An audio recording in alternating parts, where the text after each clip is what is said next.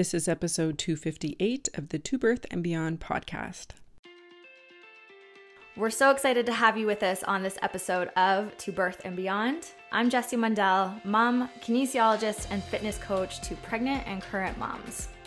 And I'm Anita Lambert, mom, pelvic health, and orthopedic physiotherapist with a focus on women's health. On the show, we provide information and education on fitness, the pelvic floor, fertility, pregnancy, birth, postpartum, and women's health.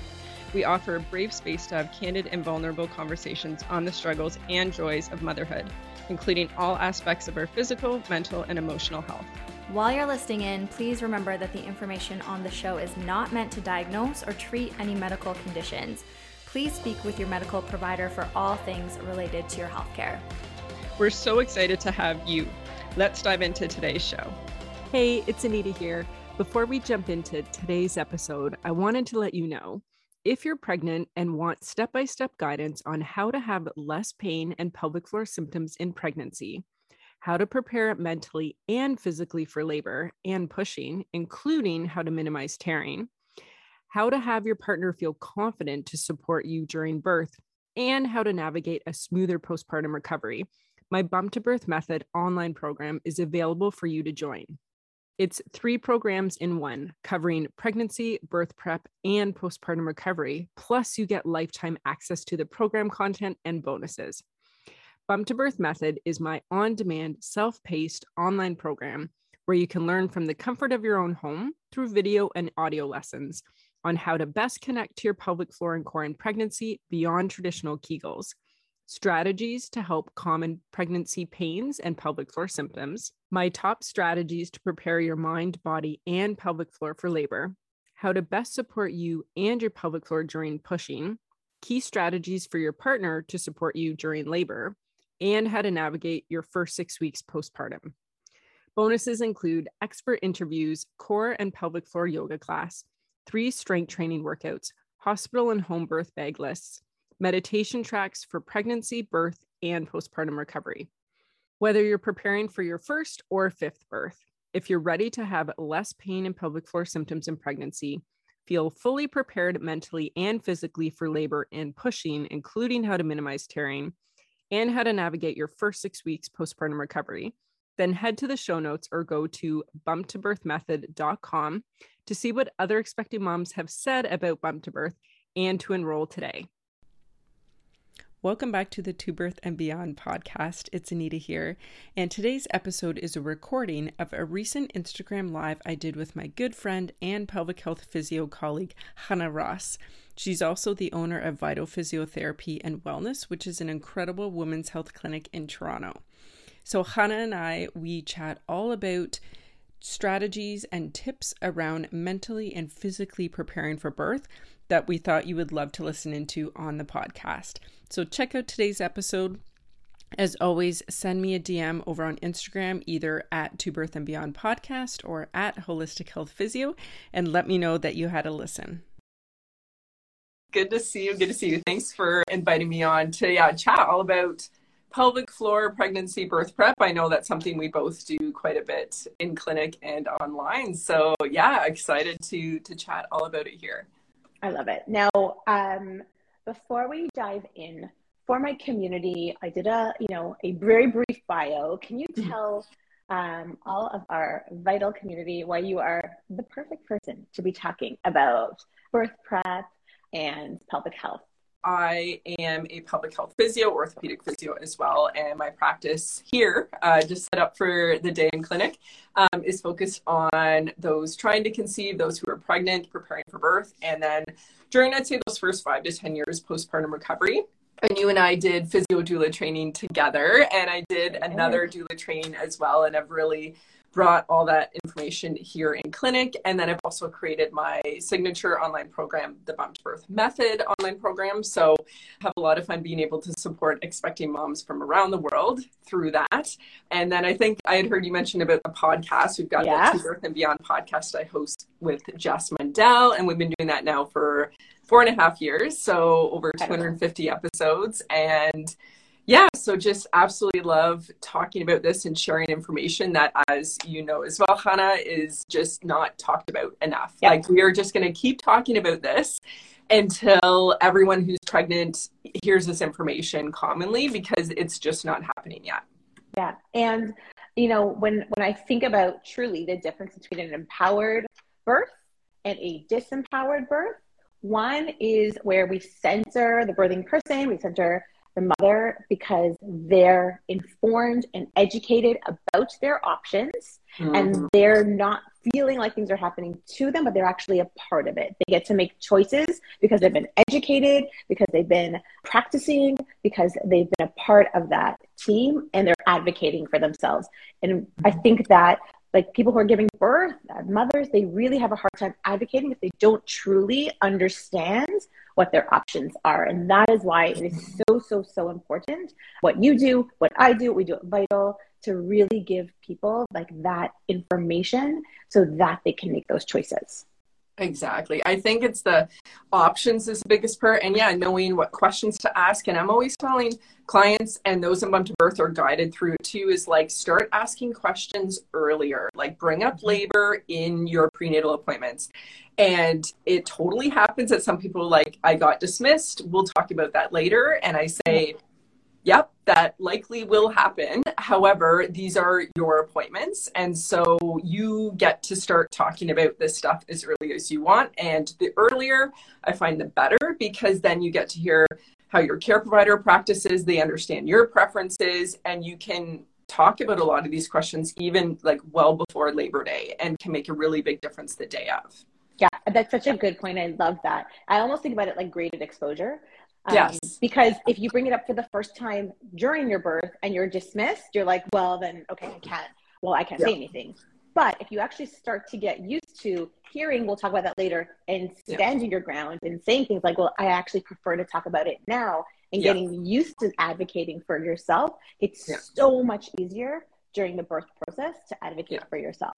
Yeah, totally. And I think it's just we're all brought up this way. Like we're brought up not really to ask questions, but really anything to do with your medical care, your birth, but even outside of birth, everything should be with informed consent. And that means that you hear the benefits, risks, alternatives for anything suggested.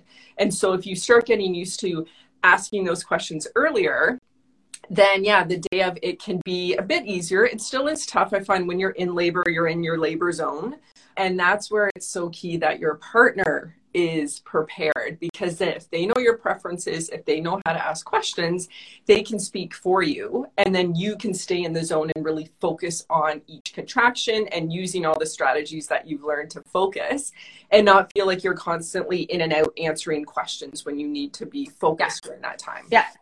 And there's yeah. there's huge, huge value in having a support person there with you, yeah. whether it be a doula or a family mm-hmm. member or a friend.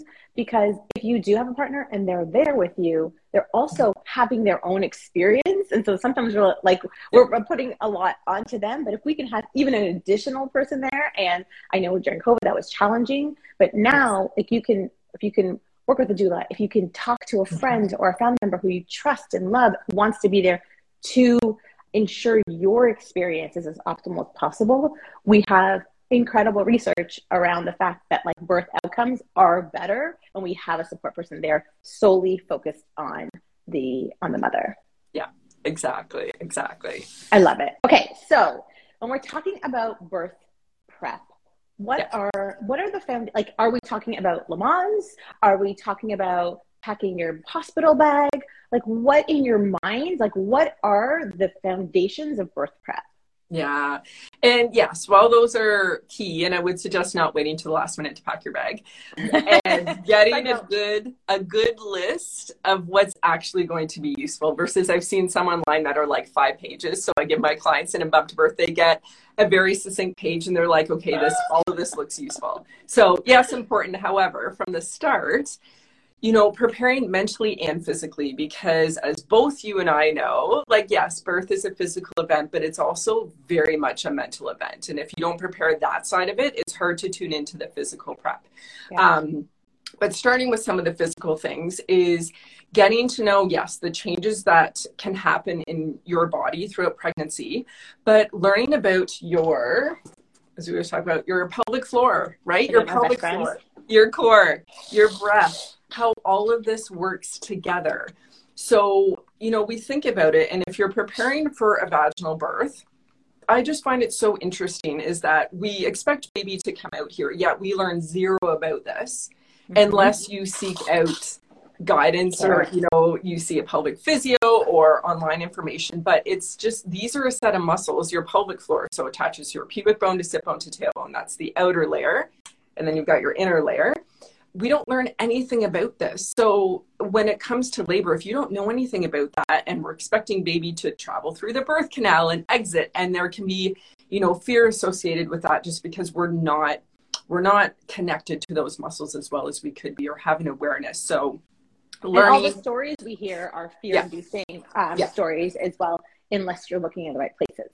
Yeah, exactly. So you want it. You want to learn about the pelvic floor, about your pelvic floor, connecting your breath, because with our core canister, this is the if you picture a canister in your abdomen, this is the bottom, your pelvic floor. The top is your diaphragm, your deep breathing muscle.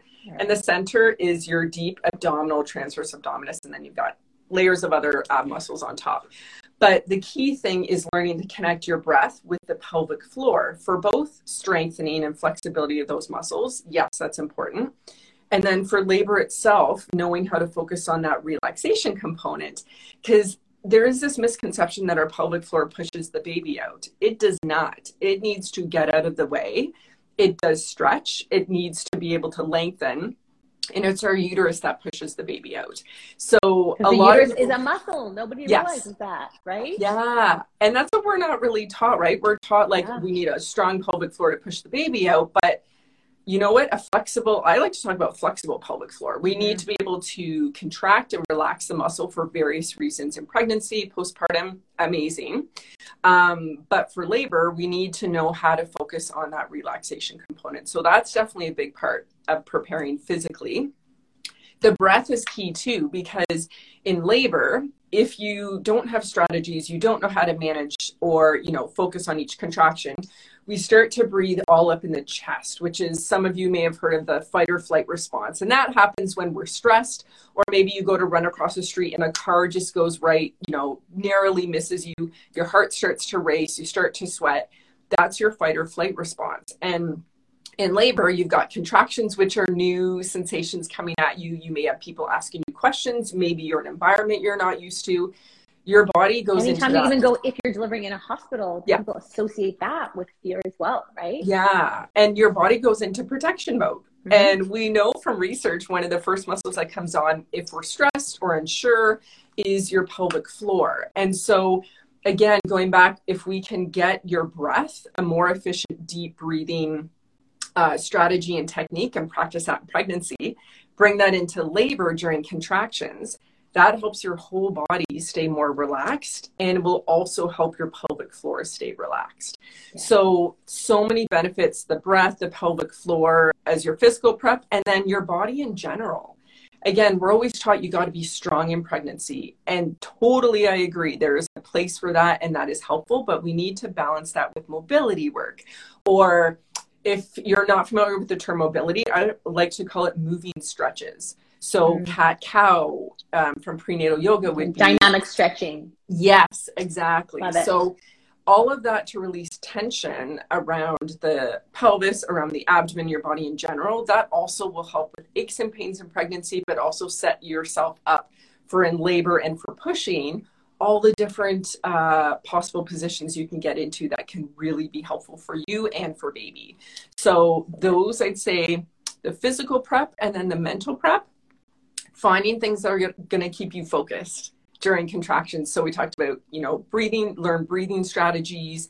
Um, some people love listening to meditations, affirmation tracks, nature sounds. Mm. Um, some people, yeah, or bring earplugs um, because some people are like, I don't want to hear anything, and that's distracting. So finding different strategies to mentally stay focused, but then also what we talked about before, a mental prep part of birth is understanding you know the process of labor knowing what questions to ask so you can make informed decisions yes because in the end even if birth goes on a bit of a different path than what you were expecting it can still be very much a positive experience if you felt a part of the decision making, if you felt supported by your birth team and those who were there. So, that I'd say would be a key part of the mental prep. I love that. Now, one of the most common questions that I get asked, and I would love your take on this, yeah. is what if somebody is planning um, to get an epidural and yep. they're like, I'm just gonna go, I'm gonna get my epidural, and then I, like it's gonna be fine. Like I don't need the breathing, I don't need this, I don't, I don't, I don't need to like focus because I'm gonna get an epidural. Like, what does, does an epidural negate all the prep? What's your take on that? Yeah, with epidural, you still need all of the prep. And that's what I tell my clients too, who want to have an unmedicated birth. I was like, you also need to plan for if you choose to get an epidural. So I say, regardless, you need to plan for both.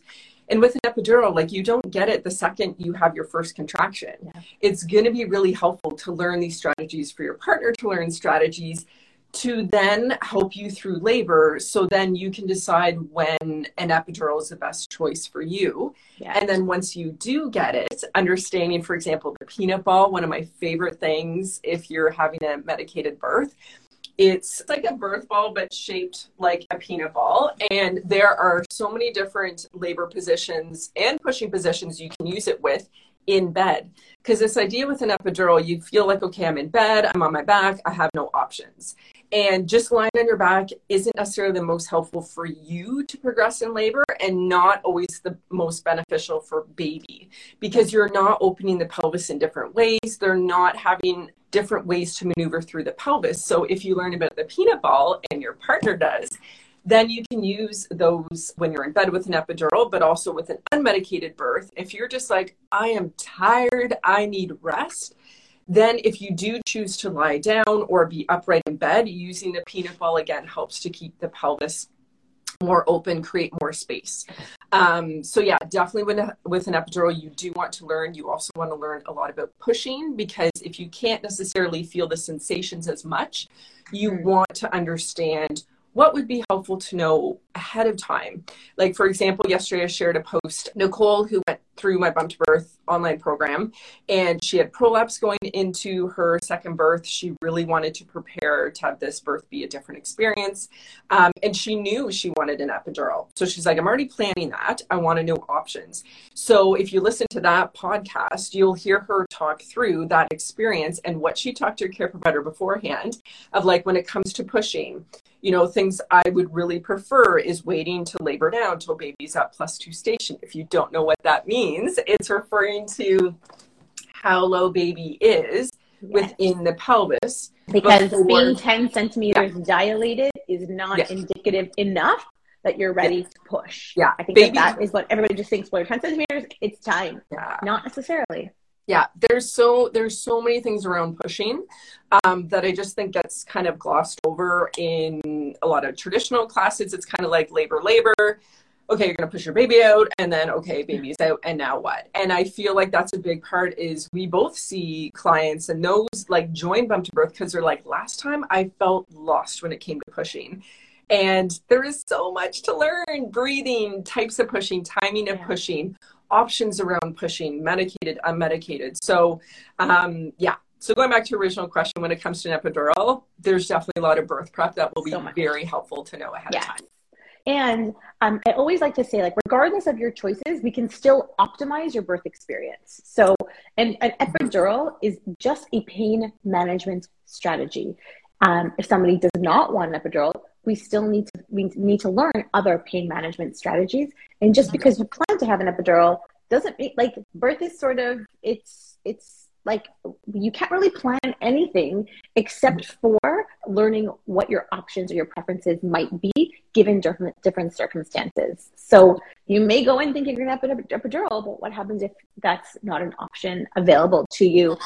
The anesthesiologist is in a C-section or something right now, like they, yeah. you might want it right now. What are we going to do so that you can have an amazing birth given all the different options? Yeah. And with that too, like that's definitely um, something that can commonly happen, right? Is that someone isn't there at the time to provide it. But the other thing is sometimes people get it and it only works on one side or it right. didn't really work to the degree they thought it was. Right. And then you're like, okay, I've got my epidural, but I still need to like manage through these contractions. Yes. So I just think really preparing for both. And the same on the flip side, if you're planning an unmedicated birth, learn everything and also learn your medicated options because you might choose that you do want that at a certain yes. point. And if you have no idea what your options are, then then you start to feel like oh like I, I don't know how to navigate this side of things now that this is where i want to go or maybe i need to go maybe i need rest because epidurals can be used to rest not always just for pain management